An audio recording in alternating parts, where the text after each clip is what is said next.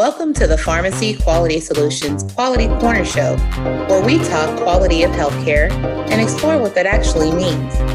Let's dig into performance measurements, the EQuIPP platform, pharmacy goals, and personal goals. We will also occasionally cover topical healthcare news and maybe throw into the conversation a few of our own nerdy passions and hobbies. So turn us up. The Quality Corner Show starts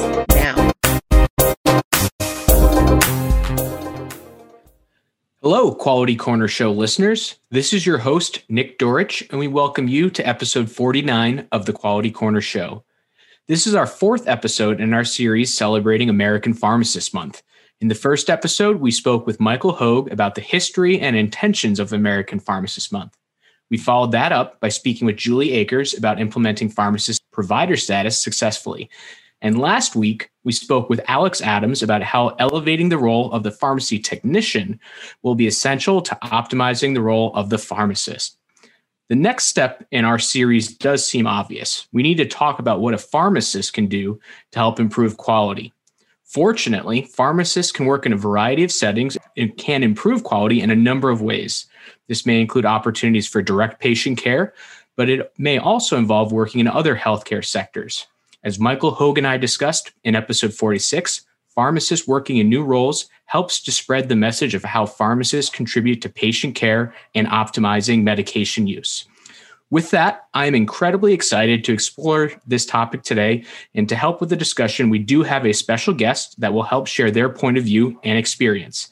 With that, I am pleased to introduce Maria Scarlatos. Maria is not only a pharmacist, but is also a certified professional in healthcare quality. Maria, welcome to the show. Thank you, Nick. I'm so happy to be here. Before we start today's discussion, our audience does need to know about you, Maria, and your background in pharmacy.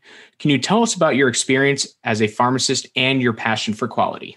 Sure. You know, I think one of the key reasons I'm the pharmacist that I am today is that I attended pharmacy school during the time that the Accountable Care Act was signed into law. I attended Northeastern University in Boston, the area I was born and raised, um, and in the state that was a model for the federal changes being proposed. And I was fascinated by the seemingly basic concepts of population health management and prevention being debated.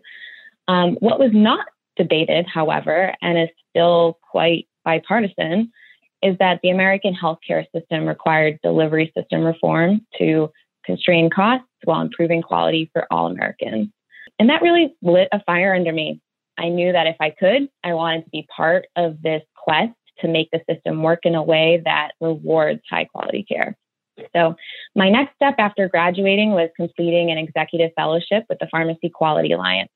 And I know that this audience is likely very familiar with PQA. So, I'll just say that this time in my career not only taught me the scientific methods involved for measure development, but exposed me to and really allowed me to collaborate with the many stakeholders involved in defining and measuring the quality of medication use at the national level.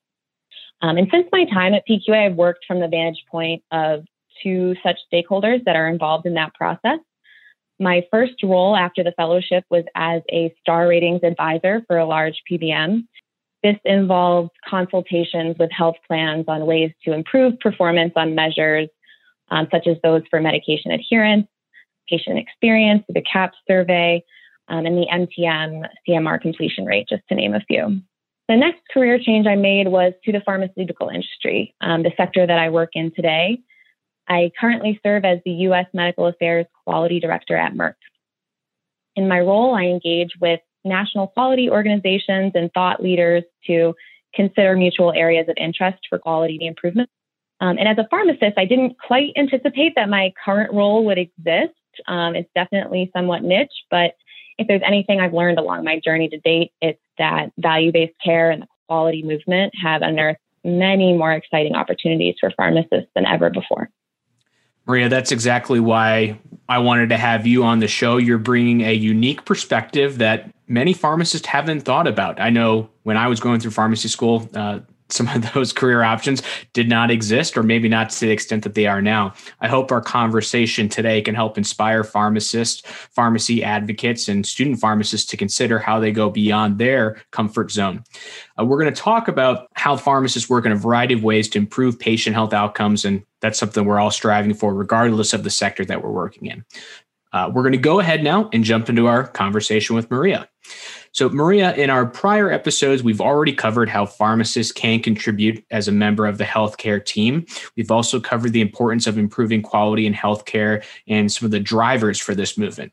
Uh, let's start from the frontline perspective and what you've seen. How have pharmacists in direct patient care roles contributed to the improvements in healthcare quality?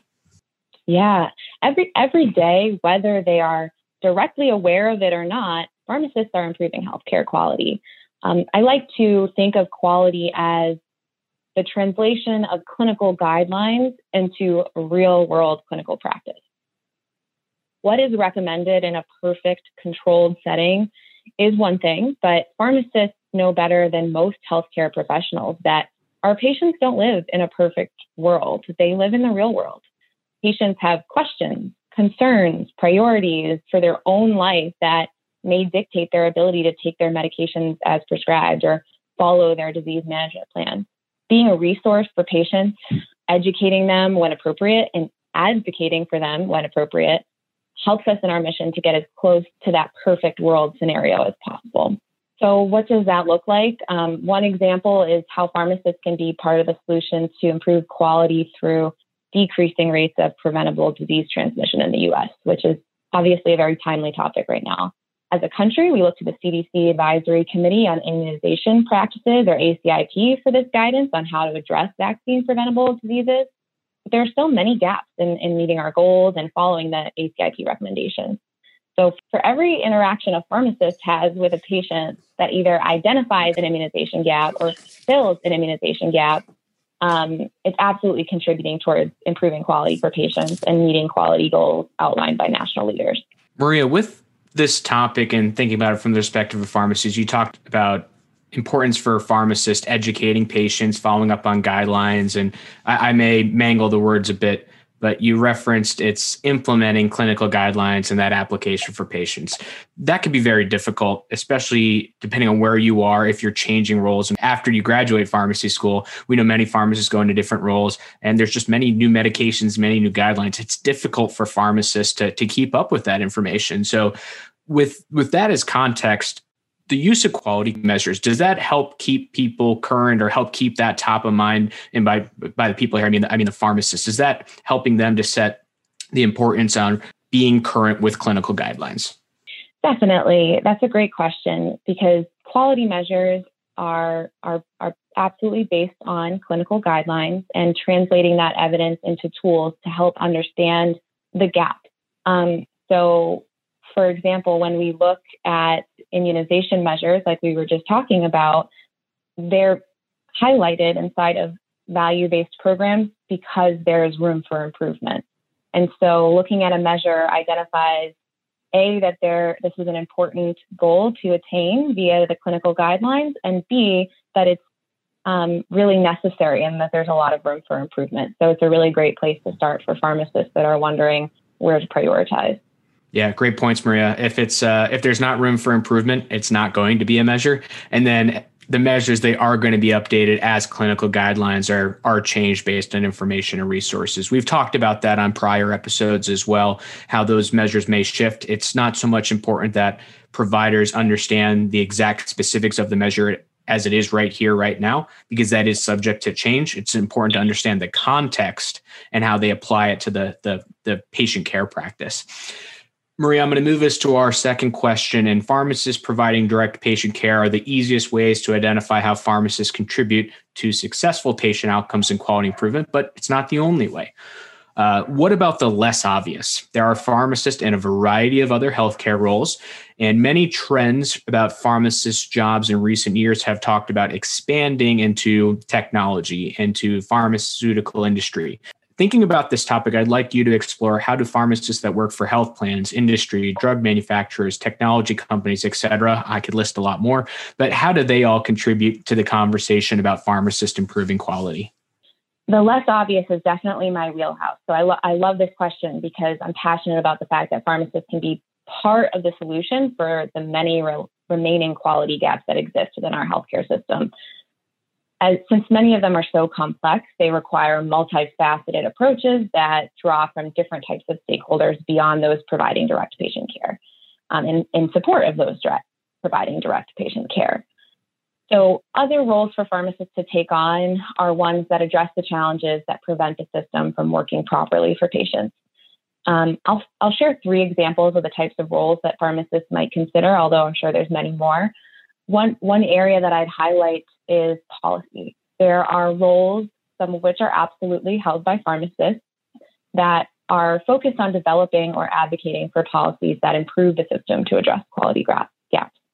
These exist, of course, in government, um, but also exist in the private sector at many healthcare companies of all types. Another area is population health management. These roles exist at health plans, in hospitals, within integrated delivery systems. And while the focus may differ slightly across organizations or maybe even be called something different, they all aim to address patient needs that may otherwise fall through the cracks, so to speak, if not evaluated in aggregate. For example, health plans may analyze data on readmission rates across a variety of patient and provider characteristics to identify if there are trends and interventions that can help prevent as many inappropriate readmissions as possible.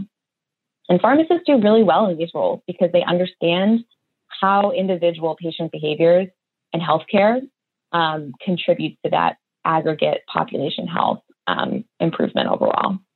The last area I'll highlight is technology, as you mentioned, Nick. Um, this is such a broad topic, and certainly there are countless types of roles that might fall into this bucket, but I think pharmacists are going to be more and more eligible to work at companies that offer healthcare system improvement solutions.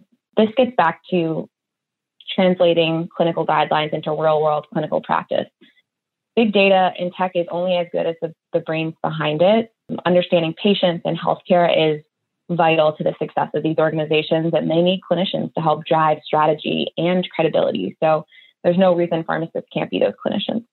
Maria, with with this, uh, how pharmacists get introduced to those position become positions can become very important.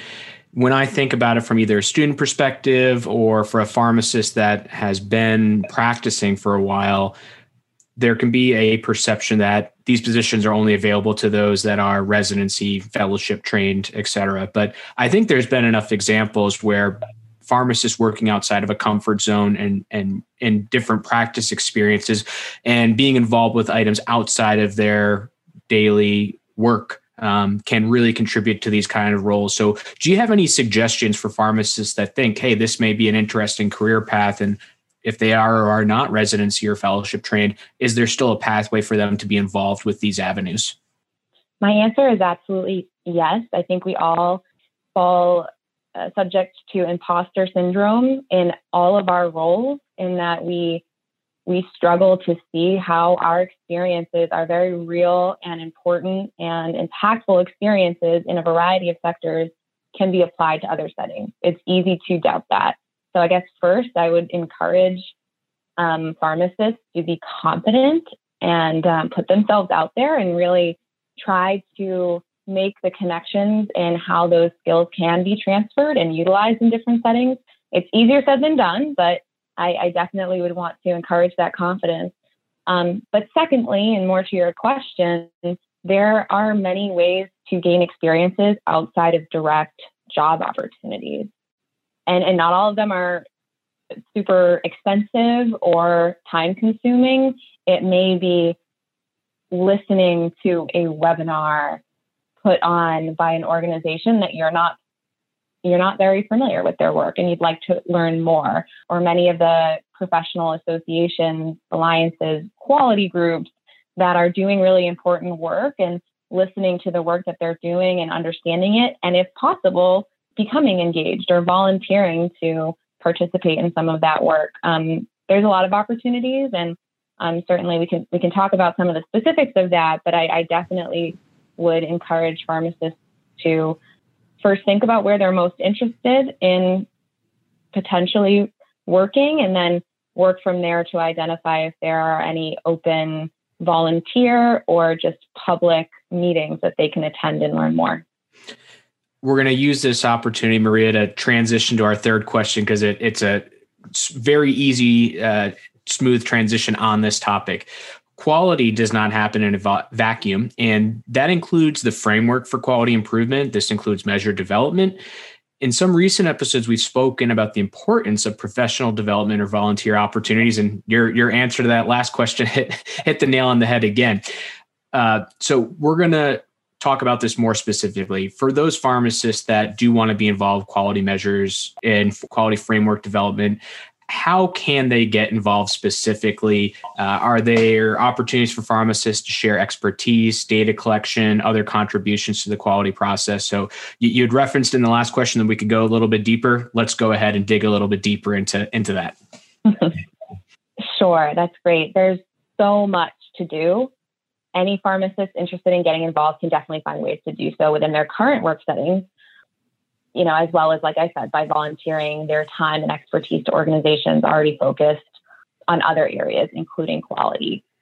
So for quality, you know, in a current, in a pharmacist's current practice setting, wherever that might be, um, one first step might be to see if they can identify a quality gap, maybe starting with a gap that has been learned from national data.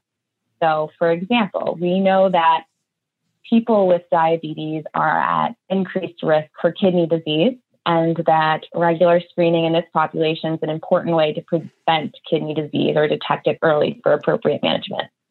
But the National Kidney Foundation has stated that there, less than 50% of adults with diabetes receive an annual kidney health evaluation. And in fact, there's a new HEDIS measure focused on this very issue. One project a clinic, for example, may be able to measure is what this looks like in their own patient population seeing how that compares to national data, and then considering if there's any interventions to test for improvement. Another way to identify quality gaps is to speak with leaders within the organization you're working for and simply asking them what quality outcomes are, are we being held accountable to? Um, not only will this impress any leader that you ask because they're often kept up at night by these measures, but you'll find ways to be more relevant and impactful to your organization's success and your patients' their needs. So outside of your own work setting, though, as I mentioned, there are other opportunities to get involved further upstream. Uh, organizations like the Pharmacy Quality Alliance and the National Quality Forum are member based. So can your organization join and contribute towards measure development or improvement activities? Or, like I said before, maybe you can attend a conference put on by these or other organizations like um, the National Committee for Quality Assurance as well um, that you know maybe they highlight key quality issues and ways to get involved at those types of meetings. Or perhaps it's simply reaching out with an idea for a project that relates to a measure developed by one of these organizations, presenting a poster of one of your projects. Quality is a small world, so my best piece of advice is to show your interest, put yourself out there, um, because most involved in this space really love finding like minded souls and collaborators towards improving quality when we look at quality in a healthcare space, Maria, I, there's a, an equation that's frequently referenced in in one of two ways: uh, value equals quality divided by cost. And when you referenced it from a standpoint of uh, you know working within your own company, within your own the business that's there, there's inherently a part for the organization that there's going to be ways improving quality uh, on its own is an important item right? If you're able to be improving the services or reducing costs for the organization that has its own benefit. It's a good item for the for the patients that are that are there. So really great way that everybody in an organization whether they think of themselves as an advocate for quality it's a part for all of us to play. So i'm going to go ahead and close us or get us to the end of today's conversation. And Maria, I really appreciate you joining our conversation and the insight that's been provided. It's been very helpful as we we typically talk about things that are applicable for community pharmacy, but there's a lot more that pharmacists can do. Uh, we we do love our pharmacists that are on the front line and working directly with the patients, but there's a lot of different ways that we can be involved. It's been pointed to me many times as I was growing up in pharmacy that pharmacy is a small world. Uh, and that appears to be true. And we're all, but we're also reaching a point where pharmacy is expanding into the larger healthcare system, and our small world is becoming not quite so small. In your introduction, uh, you included reference for your Boston roots, and there's a lot of things that uh, kind of come to mind for me about Boston, the New England area. And as I transition us to our final question, we usually have something that's fun, little bit more lighthearted for our guest. And while I could talk about the excellence and the quality of New England and Boston area sports teams over the last couple of decades, I'm going to focus on a different topic so that we're not upsetting too many of our listeners. Uh, Boston, aside from that sports aspect, is also considered to be the home of the American Revolution from Great Britain. Is there an easy parallel, therefore, that you can draw about pharmacy and the quality revolution and how we're going to be helping to change the, the healthcare team. So, Maria, I'll be interested to get your thoughts here on this quality revolution and how pharmacists have a role to play. Thank you, Nick. I enjoy the drama of this question. Um, I don't know that it's an easy comparison, but you know, I said in the beginning that I've always wanted to be part of this quest to make American healthcare work in a way that rewards high quality care. And we're slowly but surely getting there. I, I, think it's easy to look around and wonder if any progress has been made sometimes, but um, there, there are key milestones that point to increased accountability towards patient health outcomes and a decreased reliance on fee for service payment models. According to the Healthcare Payment Learning and Action Network, um, only 39% of US healthcare payments are purely fee for service at this point doesn't mean that they're purely value based or capitated in nature, but um, I think that that's a really interesting fact and um, powerful one to, to consider.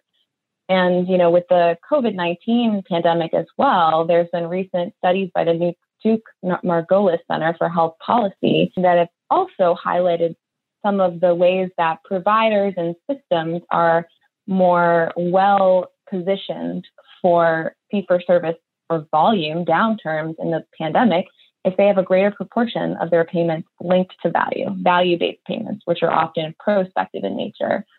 And that makes sense. And yet sometimes it, it, it takes these types of experiences to, to change perspective. So the system's evolving to survive the changing world, both figuratively and literally. And with that comes for more financial risk. And I say all of this because the more that providers and systems are held accountable to meeting the triple aim, simultaneously improving patient experience, improving the health of populations, and reducing cost of care, the more that pharmacist skills and knowledge will be valued. And I, I truly believe that there, there can't be high quality healthcare without the services that pharmacists provide, period while medication therapy is clearly not the whole picture for high quality patient centered care, it's a critical component to disease management and prevention. So I think the revolution has begun, and pharmacists that are excited to be part of the greater healthcare changes will be most successful in rising to that occasion. We've got a lot of pharmacists that are out there, like uh, Paul Revere, riding through Boston to to warn everybody or to get everybody uh, aware that the the British are coming. In this case, is I think we've we've got pharmacists, select pockets of pharmacy or pharmacy advocates that are out there to let the rest of the healthcare team know that pharmacy is coming, that we're gonna we're gonna help change the world. All right, Maria. I love that. Thank you. Yeah, thank you. And uh, our final, actual final question for for you. You've been a great guest. You've provided great insight into how pharmacists contribute with other aspects of healthcare. Uh, you do have a unique role, and I'm sure there's going to be people that are interested in hearing uh, from you or they'd like to reach out. So if you don't mind uh, sharing with our audience, if somebody does want to get in contact with you, where do they find you? Absolutely. Thank you again for having me. It's been my pleasure. Um, I'll definitely encourage people to find me on LinkedIn and send me a message um, if you mention this podcast, and I'd be happy to connect with any pharmacist looking to learn more about roles and quality, it'd be my pleasure. Thank you, Maria. This was a great topic for us to cover today. And I again appreciate you've shared your experience and insights about pharmacists contributing to success and improving healthcare quality. As a profession, we do need pharmacists to take on new and bold roles. Getting pharmacists who are the medication experts involved in more roles does help to share the message about how pharmacists are a necessary part of the healthcare team.